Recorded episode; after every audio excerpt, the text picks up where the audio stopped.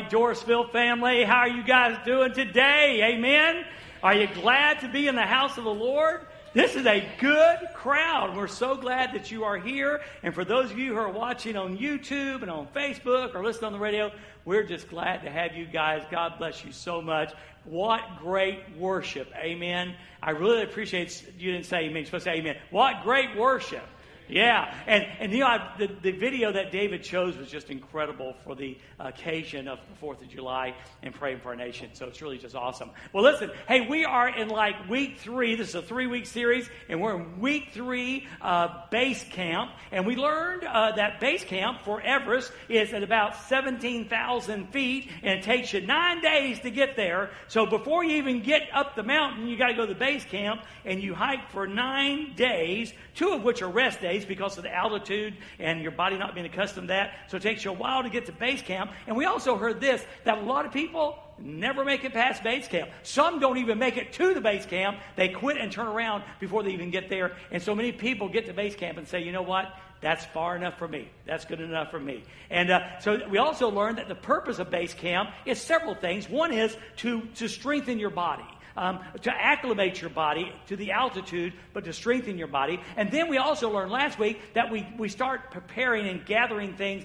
that we need to take up the mountain. And to, today we're going to look at the trekking the trekking, the actual, the, right when we launch to go up the mountain, to go up Everest, to prepare for the journey and the trip. You might call it the night before, the morning of what we're going to leave, and what should we do?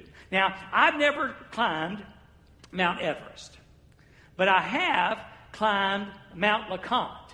Now, Mount LeConte is um, the high, the third, well, it's the highest full-time lodge east of the Mississippi. It's the third highest mountain east of the Mississippi. It's almost 6,600 feet. That's over a mile up. Okay, and the trail to go to Mount LeConte takes you, it's a five and a half mile, takes you all day, 5.5 miles. A lot of it is up. In fact, when Gene and I were over in Pigeon Forge recently, we walked a couple, about two or three miles, uh, four miles, no, two miles up. We walked two miles of it and turned around and came back down the hill. Somebody said, Did you go to the top? I said, No, never intended to. Never intended to. But anyway, it was really such a great adventure. And it's really hard to get reservations. Bob Niebuhr, my friend Bob, uh, was a biology teacher in Anna, and he got reservations. And every year he would take his science class to Mount LeConte. When he retired, he kept the reservations. So three times, our church at Cobden, you know, a group of us, and I mean, we're talking about 15, 20 crazy people would do this, and uh, we would go up and climb, climb Mount LeConte. Now, here's the deal. Here's the deal. Here's how crazy I was. There's no electricity. There was running water. There's no electricity. Um, we went in April, and you get one pot of oil in your stove. It does not last all night. It lasts about till midnight. After that, you're on your own. Okay. The one there, I spent two cold nights in my life. The first number one was Africa, of all places in the middle of the desert, we were cold, Jenny. Am I correct? We were freezing to death. But the second is Mount LeConte. It was one crazy cold place um, that night. But anyway, in today's dollars, it cost 160 bucks to freeze to death. I mean, it was crazy. Y'all know I'm more frugal than that. All right? But anyway, so we got down to Pigeon Forge and, and we went to Alum Cave uh, Trailhead. That's where you launch from. And we had our backpack there ready to go. And I wore my, this is my Columbia uh, mountain climbing Africa shirt, okay? I was going to wear my hiking boots, but I just knew I would trip and kill myself if I tried to wear them. Uh, but I did bring uh, one of my hiking hats here. I bought that so you can see what that looked like, okay? All right. And then, of course, I got my Joe Cool camouflage sunglasses. Now, do I not look like a hiker? Why are you laughing for? yeah, sure. And so, anyway, so I have not climbed Everest, but I have climbed up, like I say, up Mount LeConte, and it was an incredible journey. Well, tonight we want to look at, today we want to look at this idea of trekking, getting ready to go. There is no better scripture than Hebrews in chapter 12, verses 1 through 3. So if you get your Bibles and turn there, if you have the worship at your electronic device, go down that corner, hit there, and hit more, and then hit events, and you are in, and you'll have all the scriptures and all the quotes and all that stuff uh, right there in the worship app, okay? So we're not sure who wrote um, Hebrews. Uh, some people say Paul, some people say Luke, some people say somebody else, okay? But we start out in chapter 12, and it's just amazing. It's a scripture I'm sure you heard many times. This is one of the scriptures I learned uh, when I was a Royal Ambassador also. But in Hebrews chapter 12, verse 1, here's what it says. It says, Therefore, now keep in mind, all right, here's a test. Are you ready? What comes before chapter 12? Chapter 11. That's exactly right, Brent. See? All right? And what was 11 all about? Faith. But all these people who did all this incredible, amazing things um, for God and with God, okay? So there's a therefore, and you always stop when you see a therefore and find out what it's there for, okay? And so we look back and, oh, yeah, chapter 11. So then we move to chapter 12. Therefore, since we are surrounded by such a huge cloud of witnesses to the life of faith. Let me read that again. Since, therefore, since we are surrounded by such a huge crowd of witnesses to the life of faith. So, all the people who have gone on already before us, and one day that will include us, okay? But all these people are witnesses to the life of faith. Now, I'll be honest with you. Um, there was a time that I preached this a lot, and it, preaches really well, okay? And I remember younger pastor getting up here, you know, and I was all excited, passionate, and I was talking how all these saints have gone by Moses and, and, and Joshua and all these guys, and they're all up in heaven, you know, surrounded by this great cloud of witnesses. And they're all going, Go, Dwayne! Go, Dwayne! Go, Dwayne! You can do it, Dwayne! The trouble is, that's really not the idea. See, they weren't, they weren't witnessing what we were doing. Rather, they were cheerleading for the God who's got it. They weren't, they weren't witnessing about us. They were witnessing about the greatness of God. They're up there going, God, yay, God, God, we know, yay, God, yay, God, go, God, God, you've got this. And they were right. Amen? They were right. They were right. So, so we see then these witnesses up there praising God and worshiping God and encouraging us in the life of faith. God's got this. God's got this. God's got this. And so he does. Now, what does that look like? Well, sometimes, sometimes the story looks like this. And it's from Hebrews chapter 11, part of that chapter we just talked about. Hebrews chapter 11, verse 33 and 34. Sometimes, somebody say sometimes. Yeah, yeah. See, not all the time. But sometimes the story looks like this. By faith, these people overthrew kingdoms. Yay. Uh, they ruled with justice. They received what God had promised them. We all like this story, don't we? We all like a story with a happy ending. We all like a story where things go just like we want them to, okay? It goes on. They shut the mouths of lions. They quenched the flames of fire and they escaped death by the edge of the sword. Their weaknesses were turned into strength. They became strong in battle and put whole armies to flight. Yay, God! We all like that, don't we, Brent? And we all say at the end of the story, God is good. God is faithful. God can be trusted. And it's true. It's true. Any but sometimes. Sometimes the story don't go like that. Sometimes it goes like this.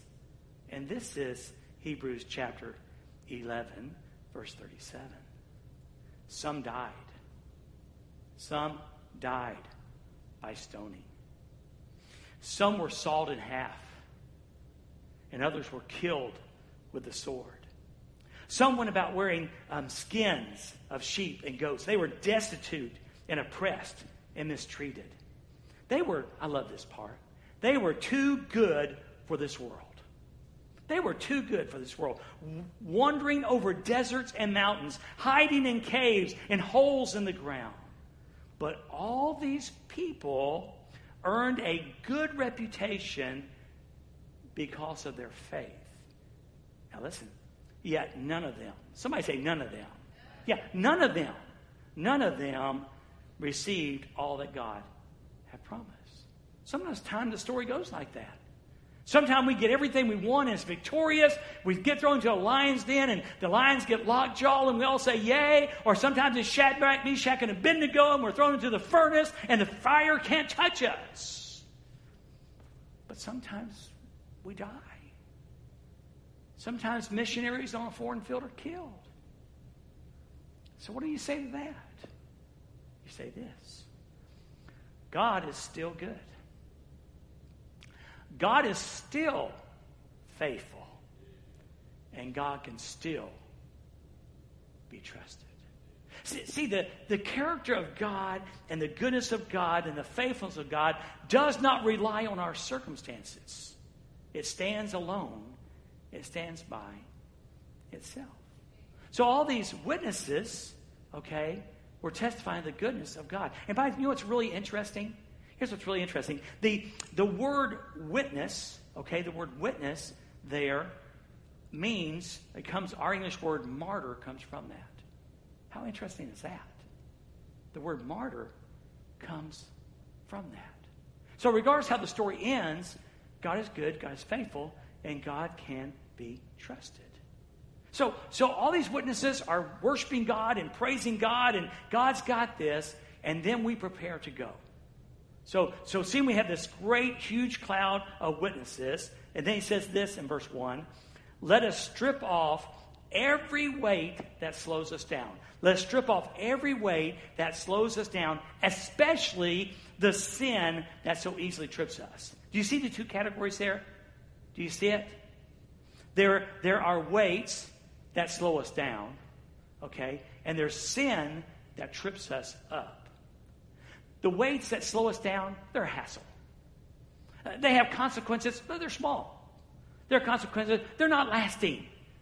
But, but, but they make the journey harder.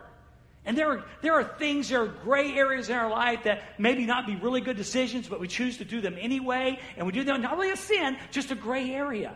And they're just not good for us. It's just not a really good decision for us. And we do that, and it just makes life harder. But you got to be careful. Because notice what it says about the sin, especially the sin that so easily trips us up. There are places in this trip to Mount LeConte, you know, along the edges of valleys, perhaps cliffs, and one wrong step and you're going over the side. And it's, it's worse than the Garden of Gods. It's 120 feet. And all you need to do is stumble and you could die. I want you to understand while weights, the things that are not really sins, they're just not really good choices, they might weight us down, they may hassle our lives.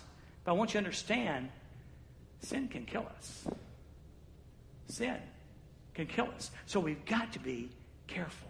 All right? So we've got to be careful then what we put, what we pack, what we gather into our backpack. See, the backpack is no place for frivolous things. Um, the word frivolous means not having serious purpose or value. So, so when you put your backpack together, whatever you put in there, you don't want to put frivolous things. You don't, you don't want to have things that might hassle you. Because you got to remember, whatever you put in the backpack is going on your back and you're going to carry it up. And most likely, unless you eat it, you're going to carry it down. So be careful, Paul would say, don't put, be careful what you put in your backpack. Luke might say, be careful what you put in your backpack.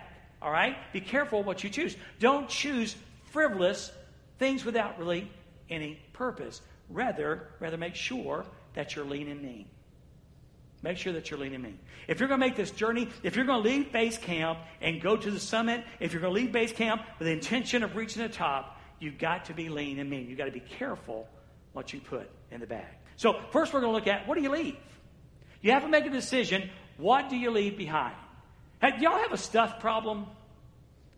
You know, we, in Cobden days, we had a big house, but that wasn't the problem.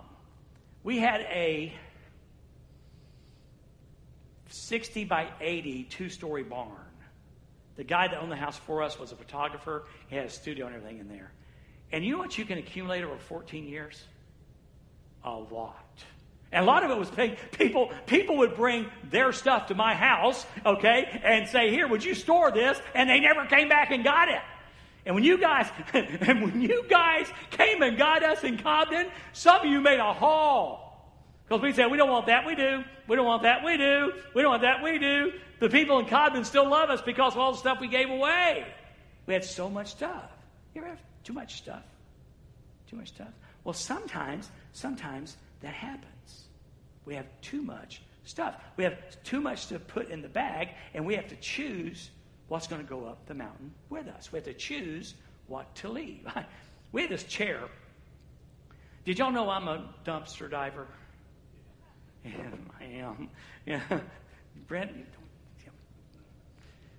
well, one day I was going down the road and there's this white wicker chair. And you know, wicker is expensive. And people love wicker. So it was like, you know, it was like mostly like, you know. And so I, I, I put it in my car and I took it to my house, and I had to drive a nail in a place, okay? And there was some of it that was sagging, Dave, but you know, it was still pretty good. And it sat on my front porch for like three years. And finally, Judy said, Got to go. So we got a replacement chair. And I said, Now, Judy, we've done this several times. Put that sucker on Facebook, and somebody will take it. Wicker is valuable. Well, she took a picture and put it on Facebook, and no one took the chair. The trash man got the chair. And I'm sitting there going, oh my, this is such a valuable chair. You see what it wasn't. The chair should have gone three years ago. There was a reason why the person threw it away. I should have left it beside the road. So we have to decide what we're going to leave. And here's how Paul puts it in Ephesians chapter 4. Since you now listen, this is good. Since you have heard about Jesus, since you've heard about Jesus and have learned the truth that comes from him. You've heard about Jesus and you learn the truth. Okay? So we hear the truth and we apply the truth. To learn there means to apply, to assimilate, to ingest. Okay? So Paul says, since you have done that, since you've heard the truth, and since you are, have assimilated the truth that comes from Him, throw off, get rid of, don't store it. Don't go get a storage building and put that stuff in there. Get rid of your old sinful nature and your former way of life, which is corrupted by lust and deception. So, as you get ready to go up to the mountain and you're deciding what to leave behind, do this. All things not Jesus leave behind. When you're going to the summit, okay, when your goal is the top of the mountain with Jesus, all things that are not Jesus leave behind. It's easy test. It's easy test. Will this hinder me from the summit or will this help me get to the summit? Will it help me be the, on top of the mountain with Jesus? Will it hinder me from being on top of the mountain with Jesus? Now, in Colossians chapter 3, Paul goes a little bit further. He says in chapter, verse 8, he says, But now is the time. So, so it's the night before, it's the night before the trip, okay? And we're getting ready to go. Now's the time. You know, Paul said, redeeming the time because the days are evil. You may have put off any hours. You may have sat around and drank coffee with the boys. Your backpack's not ready to go. You really haven't gone through it and, and weeded out, whittled out the things that don't need to be there. So you're not quite ready to go. Well, Paul says, okay, so now is the time to get rid of, to get rid of some things. And he starts listing some items. Okay? So we're going to unzip our backpack. This backpack is called Old Blue, Old Blue, and it belongs to Judy, and it's probably been to Africa 10 times. It's been to Hawaii, it's been to London, it's been all over this world. This is Old Blue. And um, so Old Blue has got some stuff in it that I probably wouldn't want to take up the mountain, okay? So like we're going to use Paul's list. He said, now, now's the time to get rid of anger. So we're going to reach in Old Blue here, and we're going to get this big old clump of anger, because we don't want to carry this up the mountain. Brent, come here a second. Would you tell these nice people if this rock is heavy or not? Yeah, it's, it's a heavy rock. I, I'll talk about that in just a moment. Okay? So, so we're going to get the anger out. We don't want to carry, we don't want to carry anger up the mountain. Okay? And by the way, you don't want to carry anger in your life. Somebody say amen. Yeah, you don't carry anger in your life. Okay, so then Paul, listen, he said, oh, rage. Rage is like a planned anger. Uh, anger can be explosive. Rage is one that simmers. That simmers. So let's see, yep, yep, here's some rage right there. Right there in old blue. Don't want to carry this up the mountain. Okay, so we're going to take we're going to take the rage out. What else we got here? All right, we got rage. Oh, malicious behavior, out to hurt somebody, out to do damage to someone. Let's see. Yep, sure enough, here's some malicious behavior right here. Don't want to carry that up the mountain either. You, you don't want this in your life either. You don't want to be a malicious behaving person, person that's always out to hurt somebody, okay? So we took that out. And let's see, we got anything else in the list there? Oh, we got slander. We got slander. Oh, here we go. Here we go. Oh, yep, there's some slander. Sure enough, there's some slander in there. You don't want to carry this up to the mountain, okay? So when you talk evil about your brother, things that are not true, and you spread gossip about them, you don't want that going up the mountain, okay? So it's got to come out of old blue, okay? Now here's the deal. I asked the boys to get me um, seven rocks, all right, and bring them up to the stage and put them here. And my plan was to put all seven rocks in the backpack. Now, you can ask Brent. That rock probably weighs 15 or 20 pounds. I would say 15 pounds anyway. And so, as I'm putting the rocks in Old Blue, I found out something. They wouldn't all fit. See, sin is bigger than we think. Sin is bigger than we think. We think, listen, sin will always take you further than you want to go. It'll make you pay more than you want to pay and stay longer than you wanted to stay. So I didn't have I didn't have place in old blue for all the sin. And that's what our life. See, see, we think we can put our sins in our backpack and no one will see them. Sin always impacts more than you think. It affects your children, affects your wife, your husband, your friends, your church, your neighbors. Okay? So we got to be careful. We got to be careful, make sure we get all the sin out of old blue. But we got to understand that these things are dangerous. They will cause you to stumble. And when you're up on a cliff somewhere, it can be pretty dangerous. It can be pretty dangerous. So, so that's what Paul says that we're to do then. We're to take away dirty language, and he said, Don't lie to other people, uh, for you have stripped off your old sinful nature and all its evil deeds. So, so that's what we got to leave. We got to leave. Now, watch, we got to leave this behind. In fact, if you go to the verse before that, we got to get rid of this. Don't put it in your medicine cabinet. Don't say, I might need that. You know, if this person offends me again, I'm going to need that anger. If this person offends me again, I'm going to want that malicious behavior. Um, if, if, if my wife does something wrong again, I'm going to want that anger. I better not get rid of it. Okay? Get rid of these.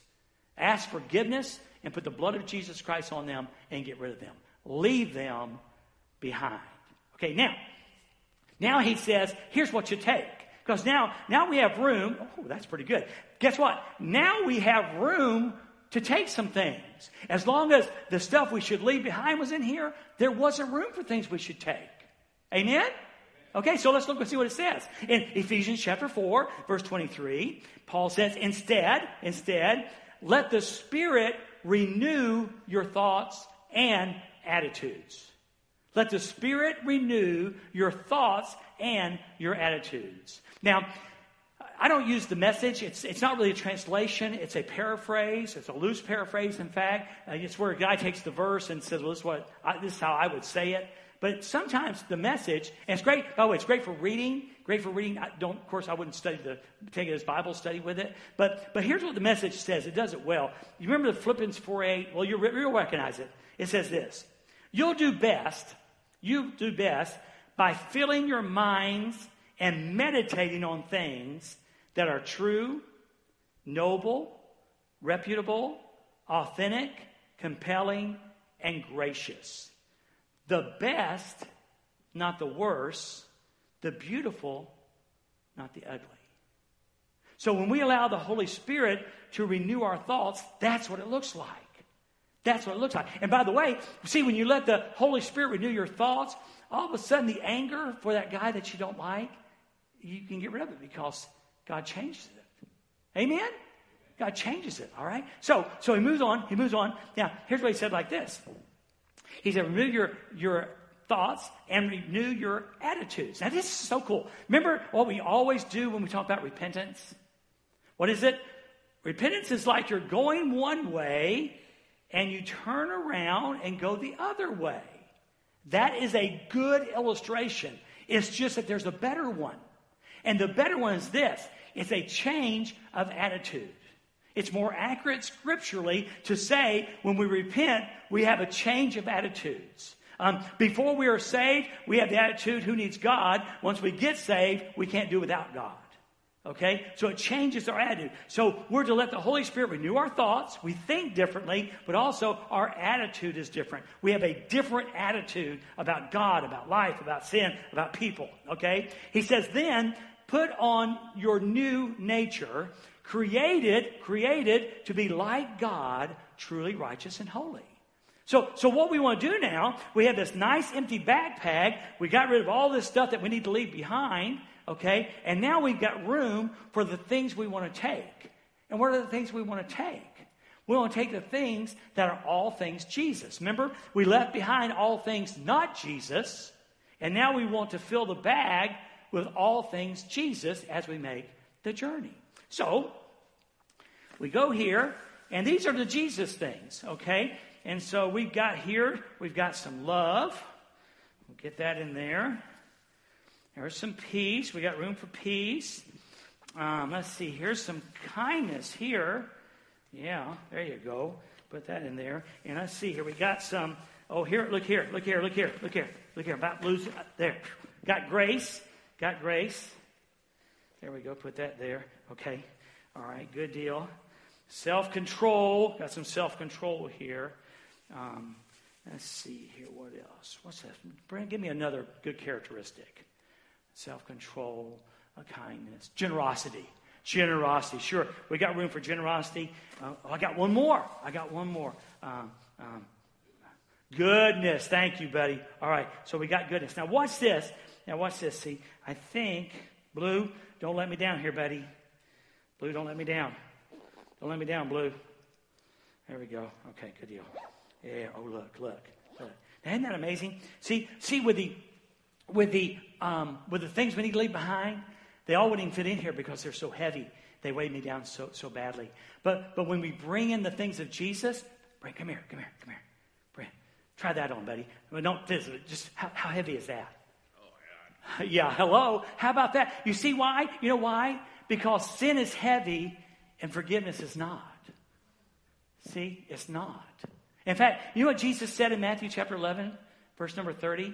He said, My yoke is easy and my burden is light. My burden is light. I want this to go up the mountain with me. I can handle it. I can do it. Okay? So we have to determine what we're going to leave behind, and that's the sin and the ways, and what we're going to take. It's all things Jesus. It's all things um, Jesus. All right? Now, look in verse number one, the third part. He says, Now, now, we're going to run the race. Let us run with endurance the race that God set before us. Now, I didn't, I ran down Mount LeConte. I actually did. I ran down Mount LeConte with three other guys, um, but I did not run up LeConte okay? But the idea we want to carry into our message tonight is let us trek. Let us travel. Let us trek. Let us walk, okay? With endurance, with determination of the race that God has set before us. Now, you've got to understand this, okay? As the guide takes you up, up to the top, the summit, and the guide is Jesus, okay? As he takes us up there, each trek is different. Remember what, see what it says? Let us run with endurance the race that God has set before us. So my trek is one trek. Brent, you got a different trek. Okay, hey, Roth, Roth, Roth, quit patting her leg. He's got a different trek. And David over here, Dave's got a different trek. Candy, you got a different trek. All of us have different treks. We have different paths. We have different races that we're going to run. Okay? Do you remember, remember when Jesus was resurrected in John chapter 21 and Jesus talks to Peter and publicly restores him? Do you love me? Yes, I love you. Feed my sheep, feed my sheep, feed my sheep. You remember that part? Do you remember the part though when they're kind of like walking slowly along and and you know Jesus says, now Peter, these aren't exact words, but Peter, you're going to have a, an ending. It's not a good ending. They're going to stretch your hands out. He, Jesus was saying, you're going to be crucified like I was crucified. Okay? And then Jesus hears the footsteps. He turns around, there's John. So you know what Peter said, don't you? What about him? What about him? And the Dwayne Taylor translation of what Jesus said is this Don't worry about him, you worry about yourself. See, the trouble is, we get so jealous because we want, I want Bill's race. Well, that's Bill's race. God gave Bill that race. He gave me this race. Okay, so choose, you know, find out the race that God's called you to run and then run it with determination, with strength. Um, you know I love Psalm 37, but this is the New Living Translation. I've used this before. It says, The Lord directs the steps of the godly. So as I trek up the mountain with Jesus, He's my guide, He's directing my steps. I watch where He steps, and I step where He steps. I watch where He turns, and I turn where He turns. Okay? I watch where He turns. The steps, the Lord directs the steps of the godly. Now listen, listen, listen. This is so good. He delights, he delights in every detail of their lives. So God's got this, God's got this path for you, this trek for you, and it's, and it's for you, and he delights in every detail of it. That doesn't mean that every every detail is easy. It might be hard. But your heavenly Father, Marcia, your Heavenly Father knows you, and He knows what's best for you. And every good and perfect gift comes down from the Father above. So as we trek, He directs our steps, and He delights in every detail of this path. And I love this. Though they stumble, I'm going up the mountain, I stumble, okay? Though they stumble, they'll never fall. They will never fall, for the Lord holds them by the hand. And I love this, I love this, I love this. I don't hold on to God God holds on to me. I don't hold on to God. You don't hold on to God. God holds on to you. How powerful is that? And then Habakkuk of all places, Habakkuk 3:19. Habakkuk 3:19. The Lord is my strength, Habakkuk says. The Lord is my strength, and he will make my feet like hinds feet. I want you to know something. I looked for this translation. It's the King James Version. I knew I had learned those words, hind feet and I wanted to paint the picture for you. Okay? Now, here's the picture there are mountain goats, there are mountain deer, and they are so designed by God that when they run on the mountains, that wherever their front feet are, their rear feet automatically follow in the exact same spot. It gives them incredible surety. So if the deer jumps here, the rear feet automatically spring forward and land in the same place. And the deer knows instinctively that if it was good for the front feet, it's good for the back feet. Okay? So he makes, I love this, he makes my feet like hinds feet. He makes me like a deer who knows where my feet are going to land. He gives me surety as I journey through life. He will make me walk upon my high places upon my places of goodness and my places of victory. And then he says, Oh, by the way, pass this on to the chief musician. It was so important, he wanted to make sure it was included in worship.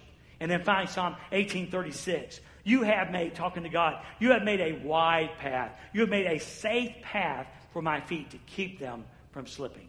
Over in, over in Psalm 94 18. Oh my goodness.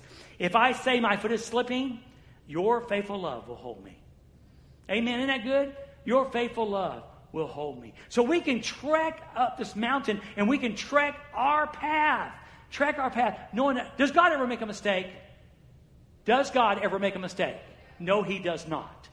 Okay? So whatever your path looks like, okay, you can trust it because it was designed with you in mind by your Father. Now, he moves on now the author of Hebrews moves on, saying this. Now, we do this, we do that. We, we trek with Jesus, we trek with God. Okay, we do this by keeping our eyes on Jesus. The key is keeping our eyes on Jesus. Now, I don't know of a pastor who passed up this, this teaching because it's just a perfect teaching about keeping our eyes on Jesus. Okay, we got Jesus walking on the water. Remember that story? Okay, they're in a storm, and here comes Jesus walking on the water. Okay, and they thought it was a ghost, and they're all afraid. And here's what Peter says, and this is Matthew 14 28.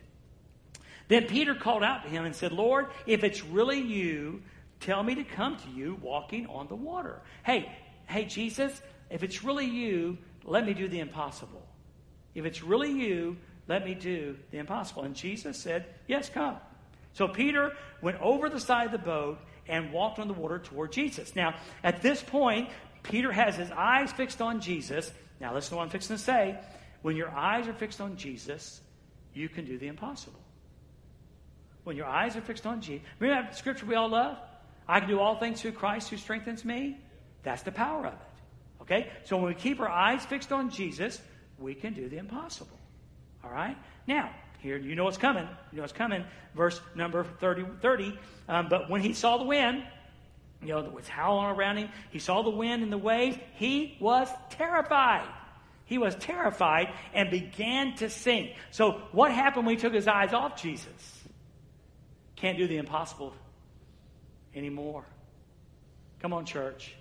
Come on, church. We can't do, when we get our eyes off Jesus, we can no longer do the impossible. I wonder if that's why the church is in such a hot mess. Because we got our eyes on our budgets, we got our eyes on our wallets, we got our eyes on our abilities, we got our eyes on the preachers, we got our eyes on everything else but Jesus. And we got to get our eyes back on God. Well, he, he gets his eyes off Jesus, and immediately he starts sinking. All of a sudden, the impossible is impossible. So, what does he do? He was terrified. He cries out, Save me, Lord! He shouted. Now, trust me, I know we have to read between the line, but don't you think he's probably looking at Jesus when he said that? I don't think he's looking back at the boat. I don't think he's looking at I think he's got his eyes on Jesus. Save me, Jesus! And Jesus immediately reached out and grabbed him. Isn't it funny? When he put his eyes back on Jesus, he immediately got what he's needed. When he put his eyes back on Jesus, he immediately got what he needed. And then Jesus grabbed him and said, You know what? You have a little faith. You have a little faith. Why did you doubt me? Why did you doubt me? So we got to keep our eyes on Christ. And, and then and then in verse number 12, the second part, the, the author of Hebrews now starts describing this Jesus. Okay? He says, the champion who initiates and perfects our faith. The champion who initiates and perfects our faith. You know, they said this word in the in the Greek is like way complicated in a good way. It's complicated in a way. It can mean multiple things. Um, it can mean trailblazer. It can mean pioneer. It could be wayfinder. It could be founder. It could be hero. All these, it could be champion. All these different words. So keep your eyes on the trailblazer, the pioneer, the wayfinder, the founder, the hero, the champion who initiates and perfects our faith. He initiates, he bursts it in our lives, and then he matures it. See, this is, this is what it's all about. If, if you were done when you got saved, God would have just taken you home. But you get to spend these years learning to be like Jesus, learning to trust God, learning to be like Him, having your faith matured, matured. And see, as our as our pioneer, as our wayfinder, he's so much like the cloud that led the children of Israel. You ever thought about that? You know, Exodus 13, verse 21. The Lord went ahead of them. He guided them during the day, so during the day, with a pillar of cloud, because they could see the cloud. Okay? And then he provided light at night with a pillar of fire. And this allowed them to travel day and night. Jesus, Jesus, our wayfarer, our guide, our hero, our champion, is adequate, adequate for day and night. Day and hey, hey, he is adequate for coronavirus. He's, he is adequate for a divided nation. He's adequate when the word is cancer. He's adequate when the troubles is in family. He's always adequate. He's there night and day for us. Well, the author goes on and says this in verse 12, the third part. He's adequate because of the joy awaiting him, he endured the cross. Because of the joy awaiting him. I think four times, five, I've taught this. I'm really hoping it will just get into your heart. We've learned this last year that joy is not an emotion. When, not, I'm sorry, biblical joy. The world's joy, who knows what that is, but biblical joy is not emotion. It doesn't depend on circumstances. Okay? You remember? You got it there? Biblical joy is a deep sense of well being, not based on your circumstances, but based on your faith in God and his trust in his sovereign will. See, Jesus could endure the cross because he trusted his Father and he trusted his sovereign will. If we do the same, we'll do well. We'll do well. He was able, he was able to endure the cross, disregarding the shame, and now he's seated in the place of honor beside God's throne. See, Jesus was able to endure the shame and the cross because he didn't look here, he looked there. You need to get this. See, so often we think this is all there is. We think this is it. This is not it. It is heaven. It is eternity. And we got to trust him. We got to trust him with this. Okay, okay. What if it doesn't turn out like you planned? What if, what if you end up at the end of life, your family's broken, and what if there's no money in the bank? And what if you lost your portfolio and you lost your toys? What if? What, what, if, what if your body's broken for 60 years of the 80 that you've got on this earth? What is that compared to eternity? What is that compared to a billion years with an unbroken body? Someone needs to say amen. What is that compared what is 70 years of brokenness here compared to a billion years there and perfect? Wow. How about that?